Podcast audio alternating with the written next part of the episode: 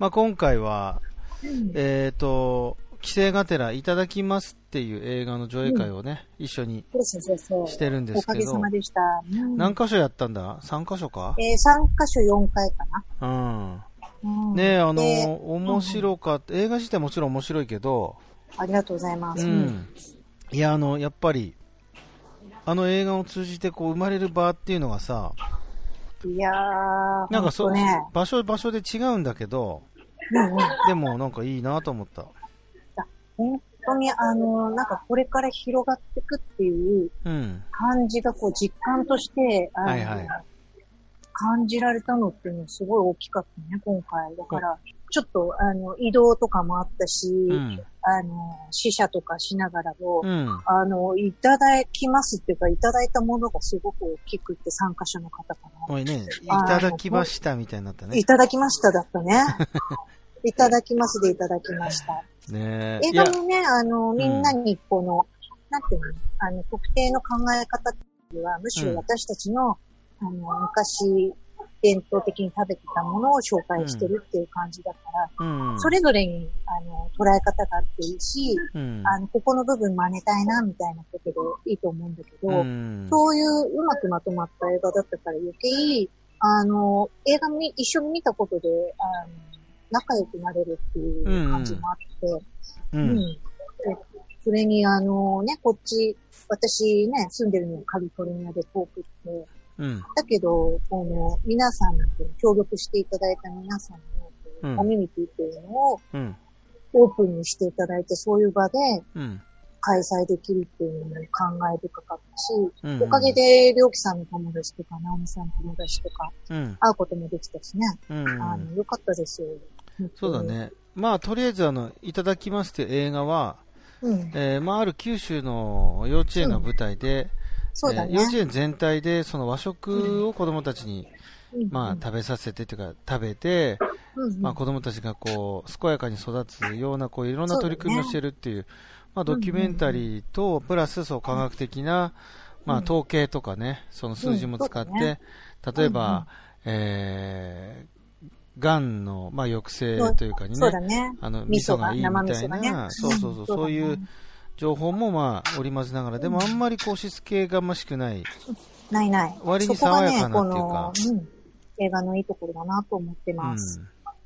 でそれでまあ、うん、映画は映画でまあちょっとリンク貼っておくんでみんなに見てもらいたいんだけど、うんうん、その後のこのあきこさんのトークでね、うん、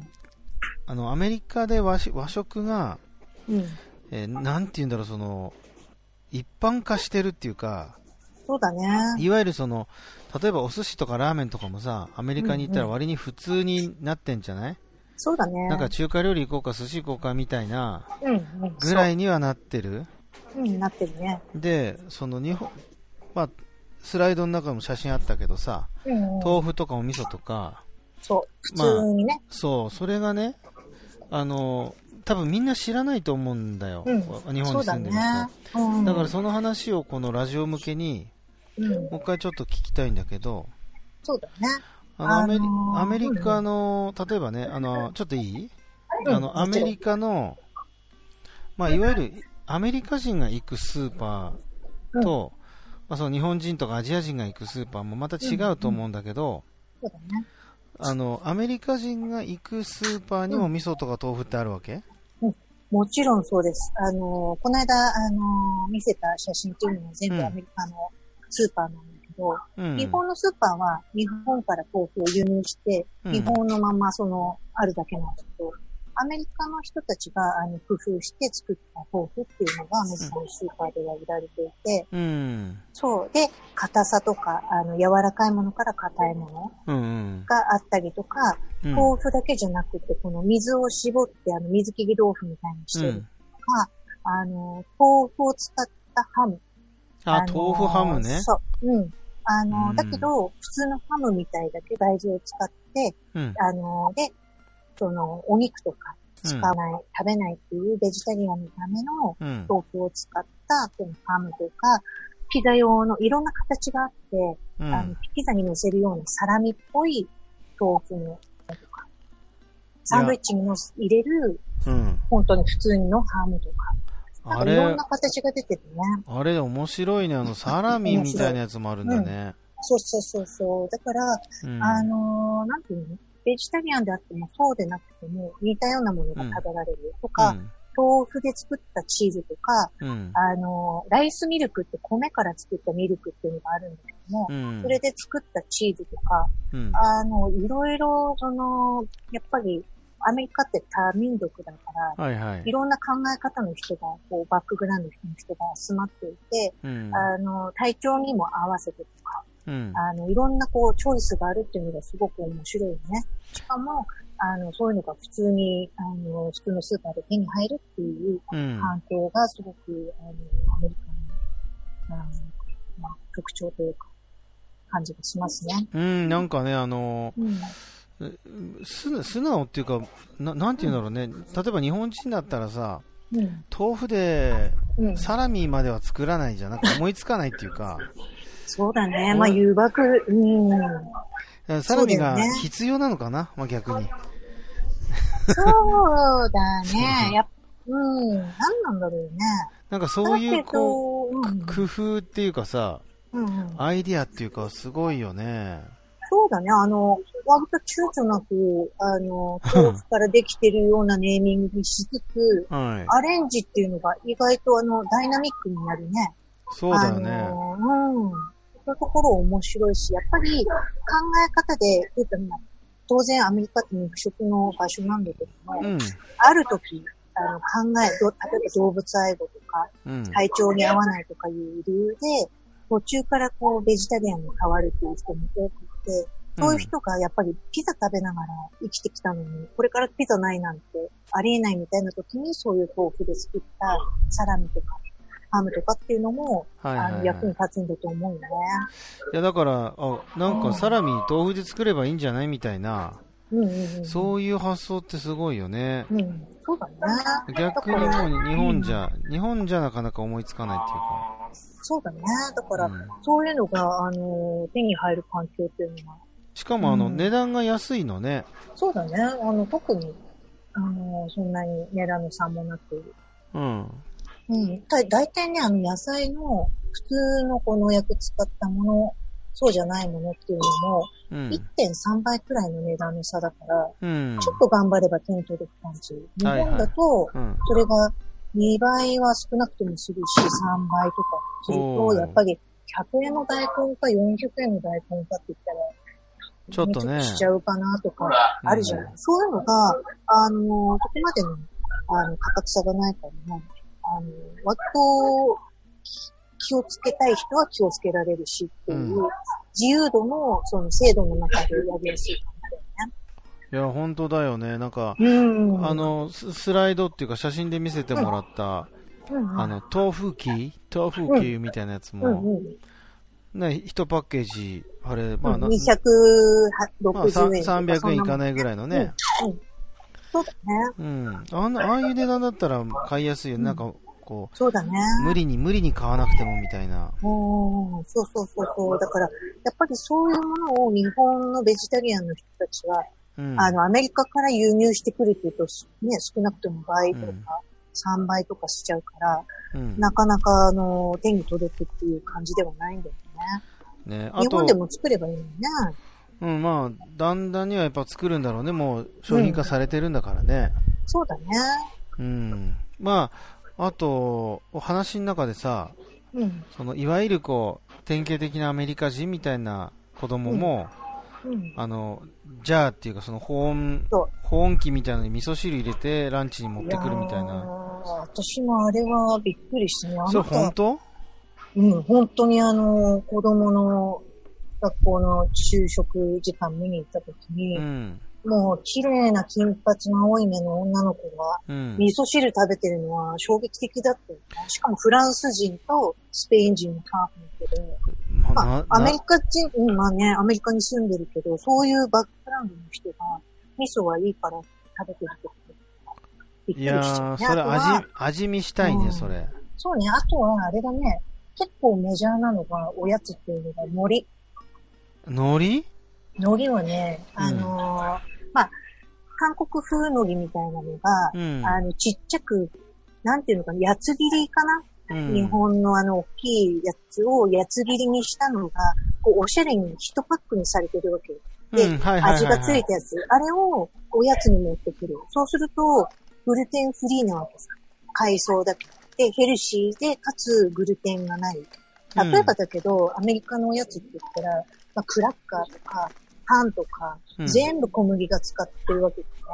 はいはいはいはい。まあね。そうじゃないものっていうと、なんかこの和食のアレンジしたもの、ね、そういう人たちはさ、うん、やっぱ食べてみてんだろうね、うん、なんか、うん、これどうかなみたいにして。そう。で、意外とね、その海苔もそうだし、そのポンセンもそうだし、玄米だったり白米だったりとか、うん、味付けもいろいろあったりして、チョイスが多いよね。へえー、うん、そう、まあまあそうだね。うん。うん、でなんかスーパーなんかで見てもさ、うん。あの醤油一つとってもな謎のラインナップじゃない、もういろいろ。そうそうそうそう、醤油もさ、あのグルテンを使わない小麦を抜いた醤油とか、うん、あとはこの間見たのはあの大豆アレルギーの子もいるわけだよね。大豆アレルギー。そうだから味噌を食べられないわけ、そういう子は、うん。で醤油も食べられないんだけども、うん、ココナッツで作った醤油とかあるの。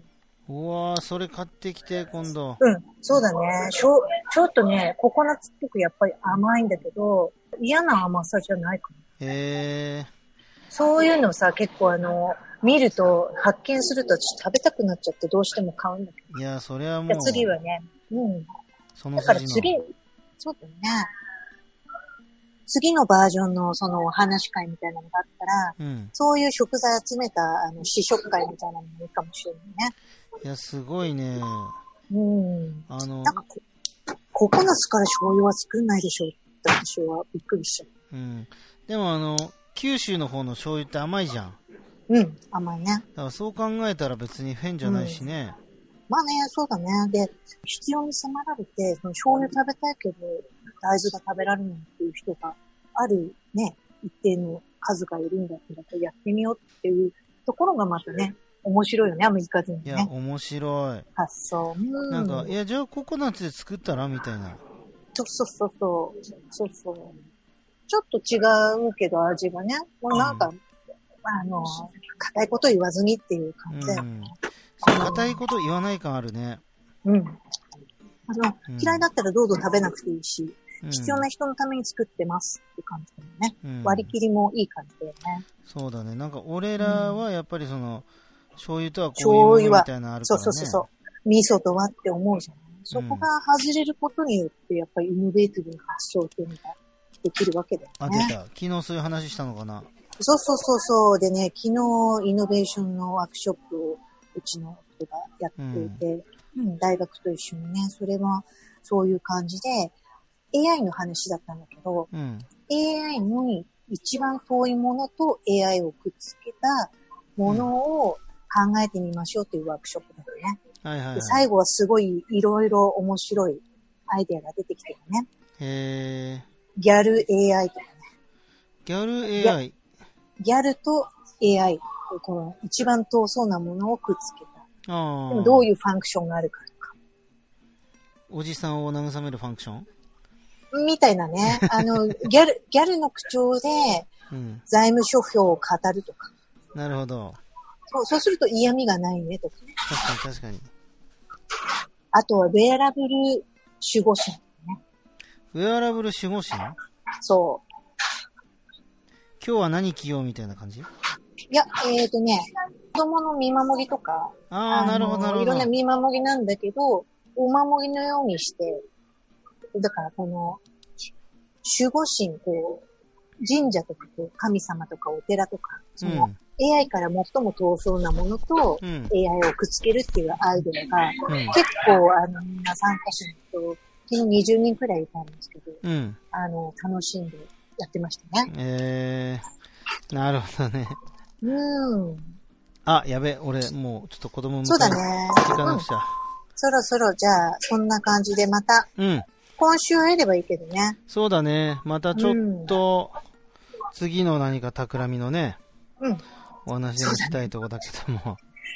はいはいはい。そうしましょう。まあ、とりあえずじゃあ今回は映画の上映会をしました。うん、で、アメリカでは意外にこのイノベーティブな和食がそう進化を遂げていますと。そうだね。でぜひ旅に出て、うん、アメリカで、まあ、その、ねね、現実を目にしてほしいですね、うんうん、そうですね、そうしましょう。はい、ではというわけで今回はこれで終わりたいと思います、はい。えー、あきこさんありがとうございました。よくさんありがとうございました。はい、じゃあリスナーの皆さんさようなら。はい、ありがとうございました。